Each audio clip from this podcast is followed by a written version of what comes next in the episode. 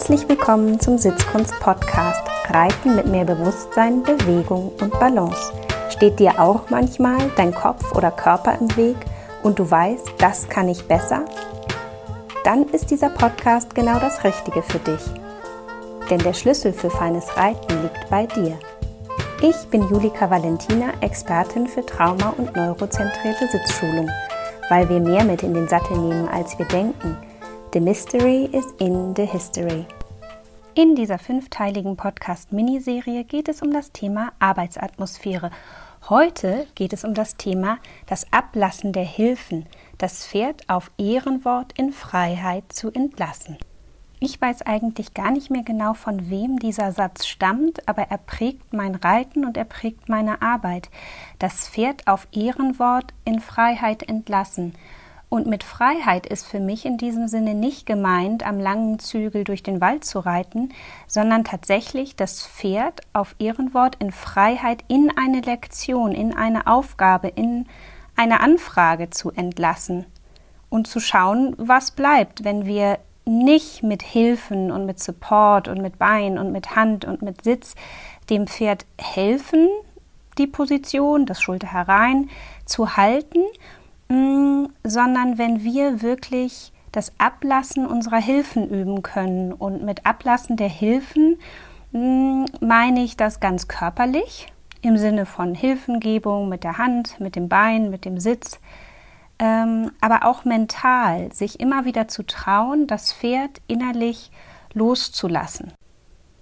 Und das führt uns dann fast ein bisschen zurück zum Thema 2, dem Fehler herzoffen begegnen zu können. Denn loszulassen und das Pferd auf Ehrenwort in Freiheit zu entlassen, bedeutet eben auch, dass wir riskieren, dass das Pferd das Schulter herein nicht hält oder den Galopp oder was auch immer wir gefragt haben, sondern dass es eben vielleicht auch noch zu schwierig ist, ohne den Support, ohne das Mikromanagement, ohne das Microshaping eine bestimmte Position oder Gangart zu erhalten, aus sozusagen der Eigenenergie des Pferdes, der intrinsischen Motivation des Pferdes. Nun ist es tatsächlich wahnsinnig interessant, wenn man mal sich in den Bereich der Motivationswissenschaften begibt. Und ich finde, man kennt es auch, dass wenn man intrinsisch motiviert ist, etwas zu tun, also wenn die Motivation aus einem selbst herauskommt für eine bestimmte Sache, dann geht einem das viel leichter von der Hand, als wenn einen jemand was gefragt hat und sagt, ah, kannst du vielleicht mir helfen und das und das tun. Manchmal helfen wir auch gerne und auch dann geht uns das leicht von der Hand, aber vielleicht gerade so im Alltag mit Hausarbeit ähm, zu Hause, die man sich teilt, kenne auch ich es, dass mein Mann mich fragt, kannst du dieses oder jenes tun? Und ich merke, ich habe nicht direkt eine innere Abwehr, aber ich freue mich auch nicht. Und manchmal geht mir das dann richtig schwer von der Hand, weil ich wie so einen inneren Widerstand habe. Und anders ist es, wenn ich selber auf die Idee komme, vielleicht sogar mit genau derselben Sache und demselben Thema und denke, ach Mensch, das könnte aber wirklich mal wieder erledigt werden, dann geht mir das leichter von der Hand. Das heißt, wenn wir intrinsisch motiviert sind, also aus uns selbst, aus innen heraus sozusagen Bock drauf haben, dann geht uns das leichter von der Hand. Und so ist es bei den Pferden auch. Da gibt es Studien, mittlerweile und viel Feldforschung, dass wenn Pferde eine Eigenmotivation haben für eine bestimmte Sache, dann ist es für sie viel einfacher, diese auch auszuführen. Und wenn wir an die letzte Podcast-Folge denken, wo wir über Performance versus Lernen gesprochen haben, dann ist es auch wieder interessant, im Bereich der Motivationswissenschaften zu gucken, dass wenn was intrinsisch motiviert ist, dann lernen wir es natürlich auch besser. Und ich glaube, das kennen wir alle. Wenn wir richtig Bock auf ein Fachbuch haben, auf ein Thema, dann, dann arbeiten wir uns da rein und dann ist es vielleicht auch am, am Anfang ein bisschen zäh und nicht immer einfach. Aber weil wir so interessiert daran sind und es wirklich, wirklich lernen wollen, ähm, können wir es trotzdem machen und es ist möglich wohingegen, wenn wir zu viel Druck bekommen von außen und es einfach eine Art äußere Erwartungshaltung ist, dass wir etwas Bestimmtes tun oder lernen oder lesen, dann kennt ihr das bestimmt auch, dass das einem einmal so ein bisschen auf die Motivation geht und dann auch das Lernen einem wesentlich schwerer fällt. Und hier ist für mich so ein bisschen der Zusammenhang, das Pferd auf Ehrenwort in Freiheit zu, zu entlassen, bedeutet für mich einmal das Risiko in dem Moment einzugehen, dass das Pferd den Galopp vielleicht nicht hält, wenn ich jeden Schritt treibe oder wenn ich so mit dem Bein dranbleibe und ermahnend äh, den inneren Zeigefinger hebe und sage, hey, bitte bleib im Galopp. Dann, wenn ich wirklich riskiere, mich im Körper und im Kopf loszulassen und den Job wirklich dem Pferd zu übertragen und zu sagen, okay, that's now your turn, ja, jetzt bist du dran, ähm, dann hat natürlich am Ende das Pferd es auch viel einfacher, uns zu bewegen, weil wir innerlich und auch körperlich losgelassen sind und viel besser in der Bewegung. Und wenn etwas einfacher ist für das Pferd und es sich so im Erfolg wiederfindet, dann hebt das ja auch wieder die Motivation und das Lernen, ja, ähm, weil das kennen wir auch, wenn uns dann was total gut gelingt, ja, dann haben wir gleich so ganz viel Energie und Motivation und Power, das nochmal zu machen oder vielleicht noch einen Schritt weiter zu gehen. Und ich glaube, das, das brauchen wir im Reiten, so dass wir wirklich die Pferde einladen, Teil des Prozesses zu sein und eben nicht einfach nur Annahmestelle für Befehle und für Befehlsausführungen. Das ist zumindest nicht, was ich möchte. Wenn ihr Lust habt, dann könnt ihr hierzu eine kleine Übung machen. Ich nenne das meine kleine Daumenübung. Und zwar streckt ihr mal euren Arm vor euch aus mit dem Daumen und fokussiert mal den Daumen. Und alles, was ihr jetzt für diesen Moment mal tut, ist mir zuzuhören und euren Daumen anzustarren. Und vielleicht merkt ihr, dass umso mehr ihr zum Daumenstart eure Atmung flacher wird, euer Körper fest, eure Augen werden fest und hart, der Nacken wird hart. Alles ist wahnsinnig fokussiert. Das heißt, ihr habt im Zweifel eine super Performance, was das Angucken eures Daumens angeht. Ja, ihr könntet mir den jetzt vermutlich sehr genau beschreiben und nehmt vielleicht auch Dinge wahr, die ihr so irgendwie noch nie gesehen habt. Aber alles andere ist so ein bisschen ausgeschaltet. Mm, und das ist für mich vergleichbar mit so einem Moment, wo wir vielleicht auch in der Hilfengebung sind, wo wir was fühlen und dann merken, so, okay, jetzt muss ich hier einmal mit der Hand, mit dem Bein, mit dem Sitz, mit der Atmung, jetzt muss ich hier einmal kurz einen Impuls geben. Und das kann auch bedeuten, dass wir in dem Moment dieses Impulses mal so kurz wie harte Augen kriegen. Ähm, auch durchaus im ganzen Körper. Einmal es so eine Anspannung gibt, vielleicht auch wirklich durch den Impuls am Bein, den wir geben wollen, also wirklich durch die körperliche Aktion. Wichtig ist, wenn ihr jetzt da mal so reinfühlt, dass wir da nicht stecken bleiben. Könnt ihr das fühlen? Weil das führt zu nichts. Ja, und das ist eben auch, ähm, das ist im Prinzip ein Festhalten der, der Korrektur, ein Festhalten der Situation und das Pferd kann diesem Druck, dieser Anfrage, diesem Fokus jetzt vielleicht folgen, aber was kommt danach? Und jetzt lade ich euch ein, einmal den Daumen weiter vor euch ausgestreckt zu halten und mal die Perspektive zu wechseln und mal alles zu sehen, außer den Daumen. Dann nehmt ihr wahr, wenn ihr diese weichen Augen benutzt, dass euer, euer Daumen langsam verschwimmt und alles andere wird klar. Und plötzlich kriegt ihr wahnsinnige äh, Informationen über das Umfeld vor euch. Diese Art des Blickes nenne ich die weichen Augen, den sogenannten Wahrnehmungsblick. Und ihr merkt, ihr könnt viel mehr wahrnehmen, viel mehr fühlen, eure Atmung ist besser, euer Körper ist lockerer, weicher. Und jetzt könnt ihr ein paar Mal hin und her wechseln zwischen den fokussierten Augen, den sogenannten harten Augen, und dem Wahrnehmungsblick der weichen Augen. Und schaut mal, ob euch dieser Wechsel gut gelingt oder ob ihr in einem der beiden Dinge besser seid. Vielleicht könnt ihr super schnell gut fokussieren, aber dies Loslassen in die weichen Augen fällt euch schwer. Und dann wäre das eine super Übung für euch, weil es bedeuten könnte, dass ihr auch auf dem Pferd in der Hilfengebung gut im Timing seid, aber sozusagen im Loslassen eine Verzögerung habt. Und das ist schade, weil es so ein bisschen Feinheit nimmt und ähm, ja auch Timing der Hilfen. Also überprüft mal, wie das für euch ist.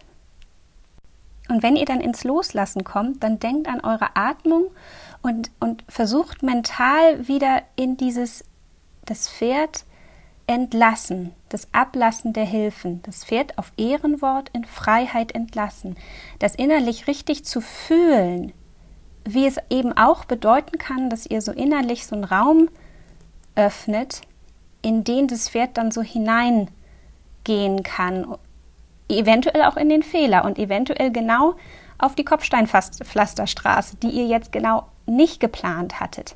Ja, könnt ihr das spüren, dass dieses Ablassen der Hilfen so einen Moment hat, wo man ein bisschen ähm, mutig sein muss. Mich erinnert das ein bisschen ans Vielseitigkeit-Reiten, wo man eine Weile vorm Sprung vielleicht noch was machen kann und dann gibt es so einen Moment, wo man weiß, jetzt kann ich nichts mehr tun.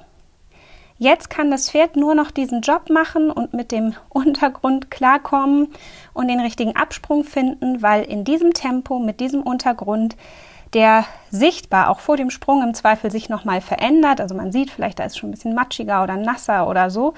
Man weiß, jetzt kann ich als Reiter hier nichts mehr tun. Ich kann eigentlich nur noch nichts mehr, also nichts mehr sagen, gut sitzen, vertrauen und mutig nach vorne in so einen schönen Zielfokus gehen von einem guten Sprung. Kennt ihr das? Also ich kenne das aus dem Springreiten und ich finde auch im Springreiten ist das einfacher, weil es so einen konkreten Job gibt, der vor einem liegt, ob das jetzt eine Kombination ist oder eben in der Vielseitigkeit irgendwie ein, ein komplizierter Wassersprung. In der Dressur habe ich das Gefühl, da kriegt uns das manchmal, dass wir so ein bisschen aus dem ewigen korrigieren und es könnte noch besser sein und das, was ich als Microshaping oder Micromanagement beschreibe, nicht so gut herauskommen. Und das muss man richtig üben. Und am Anfang bringt es auch manchmal so ein bisschen Disharmonie. Ja? Dieser Wechsel von diesem Fokus, von Impuls geben, loslassen, abwarten, was bleibt. Und manchmal bleibt am Anfang eben nicht viel, gerade dann, wenn die Pferde eben auch daran gewöhnt sind, so ein bisschen in der ich will nicht sagen Dauerbeschallung, das klingt so negativ, aber eben doch in der sehr betreuten Reiterei aufgehoben zu sein. Und wenn man aber mal ein Pferd geritten ist ähm, oder mit seinem eigenen Pferd eben auch Stück für Stück in diese Bereiche kommt, wo ein Galopp, nachdem man ihn gefragt hat, einfach da ist, bis man etwas anderes fragt, das ist, das ist wahnsinnig schön, weil man eben gar nicht dem Pferd irgendwie auf irgendeine Art mental oder körperlich so hinterherjagen muss ähm, und ermahnen muss. Und irgendwie soll für mich eben auch das Reiten am Ende keine Arbeit sein, sondern Leichtigkeit. Und damit meine ich Leichtigkeit im Inneren und im Äußeren. Und manchmal brauchen wir dazu Mut und Demut und ganz viel Geduld. Mich erinnert das manchmal so an Situationen mit meiner kleinen Tochter, die jetzt sehr, sehr gerne Dinge auch alleine machen will. Und manchmal möchte ich das dann aus so einem Muttergefühl heraus ihr helfen. Ich glaube aber auch, dieses Gefühl von, ach komm, ich helfe dir kurz, ähm, ist einmal, weil ich ihr einfach aus Liebe irgendwie heraus helfen möchte. Und der andere Teil ist aber schon auch, dass ähm, ich ein bisschen ungeduldig bin und denke, ach komm, jetzt hier mal Schuhe zumachen, ich helfe dir mal schnell.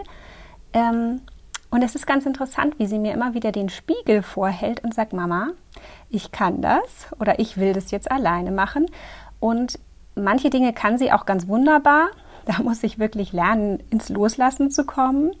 Äh, und andere kann sie natürlich irgendwie dann manchmal doch noch nicht so ganz gut. Oder sie kann sie ein bisschen oder sie, sie macht die auf ihre Art, aber das ist dann mit den Schuhen eben am Ende doch noch nicht so ganz mit der Schleife äh, so gut und sicher, dass ich sie so loslaufen lassen möchte.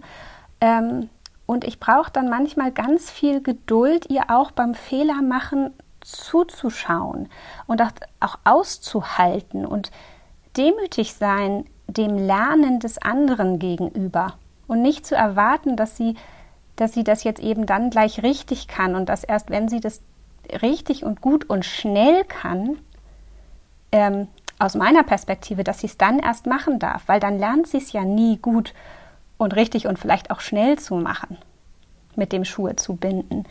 Und da habe ich neulich so im Flur gesessen und ans Reiten gedacht und gedacht, ja genau, manchmal geht es mir auch so im Reiten, dass ich, dass ich es schwer finde, innerlich dem Pferd beim Fehler machen zuzuschauen und nicht einzugreifen. Und ich glaube, bei mir zumindest ganz persönlich ist das so eine Mischung aus Liebe, helfen wollen, den anderen retten wollen und auch ein bisschen Ungeduld. Nur wenn ich den anderen den Fehler nicht machen lasse, dann lernt das ja nie. Und dann würde meine Tochter bis auf ewig darauf angewiesen sein, dass ihre Mama die Schuhe zumacht. Und das ist ja totaler Quatsch. Und genauso ist es eben beim Reiten auch, dass wenn wir den Mut nicht haben, den, das Pferd den Fehler machen zu lassen und auch mal dabei zuzuschauen und uns mal zurückzunehmen und zu sagen, okay, ich halte das jetzt mal aus, dass es jetzt gerade mal nicht harmonisch ist, aber ich gebe dem Pferd die Zeit, die Lösung selber zu finden, dann, dann können wir nicht nur in Kindern sehen, wie stolz sie sind, wenn es dann irgendwann richtig gut geklappt hat mit einer Sache, sondern ich nehme das auch bei den Pferden wahr, dass die genauso stolz und dann eben auch intrinsisch motiviert sind für die nächste Aufgabe, für die nächste Herausforderung. Und zum Schluss habe ich noch eine kleine Geschichte für euch. Ähm, ich habe ja viele Jahre im Ausland gelebt, auch in ganz unterschiedlichen Ländern und unterschiedliche Sprachen gesprochen. Und ich erinnere mich an meine Zeit in Irland, wo mir das manchmal passiert ist. Und vielleicht kennt ihr das, dass ich eine Frage gestellt habe und an der Antwort gemerkt habe, dass der andere mich nicht verstanden hat. Weil der sowas anderes oder in eine andere Richtung was erzählt hat, dass ich so gemerkt habe, okay, hm, schade, darauf wollte ich eigentlich nicht hinaus. Mein Punkt, den ich da irgendwie machen wollte, war eigentlich ein anderer. Ah, wie, wie lasse ich denen das jetzt wissen, dass das irgendwie oder wie, wie muss ich es umformulieren? Und das ist doch so spannend, weil in dem Moment ist man ja ein Lernender der Sprache und einem wird relativ schnell klar, wenn man die Antwort des anderen hört und ihm zuhört, dass man irgendwie keine, die Frage nicht gut gestellt hat, dass man vielleicht doch Worte in der Kombination benutzt hat, die eben für einen Native Speaker etwas anderes bedeuten oder ihn zumindest einladen, über etwas anderes zu reden.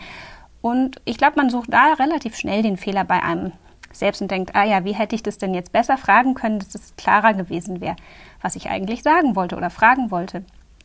Und ich glaube, das ist manchmal beim Reiten auch so, dass wenn wir eine Frage stellen, ich weiß auch nicht, dass wir Reiter oft davon ausgehen, dass wir die richtig gestellt haben. Ja, dass die Hilfen für das Schulter herein doch irgendwie klar sind und es doch als Antwort jetzt irgendwie mal gerne auch doch ein, bitte ein klares Schulter hereinkommt. Und manchmal ist das nicht so. Kennt ihr das? man denkt so, hä? Komisch. Warum kriege ich denn jetzt Travers? Oder warum kriege ich jetzt so ein, so irgendwie ein, nicht so richtig, was ich wollte? Und ich glaube, auch da können wir natürlich nochmal überprüfen, wie gut sind diese Kommunikationsvokabeln von Kopf und Körper, die wir nutzen, um ein Schulter herein zu kommunizieren. Wie klar sind die im Einzelnen? Wie gut haben wir wirklich dem Pferd diese Worte erklärt? Und kann es nicht so richtig gut antworten, weil es vielleicht einfach auch körperlich, mental es schwierig findet? Oder ist unsere Frage total unklar? Und ich glaube, auch da können wir als Reiter noch lernen, ein bisschen demütiger zu sein und mal hinzuhorchen, weil wenn das Pferd sowas komplett anderes irgendwie erzählt, als was wir dachten, was wir gefragt haben, dann sollte das zumindest eine Einladung sein, darüber mal nachzudenken, ob wir auch unsere Frage noch verbessern können. In diesem Sinne, das war's für heute. Ich freue mich auf die nächste Woche. Dann zur letzten Folge der fünfteiligen Podcast-Miniserie zum Thema Arbeitsatmosphäre. Hinterlasst mir gerne ein Feedback oder einen Kommentar auf meiner Facebook-Seite und erfreut euch an euren Pferden. Bis dann!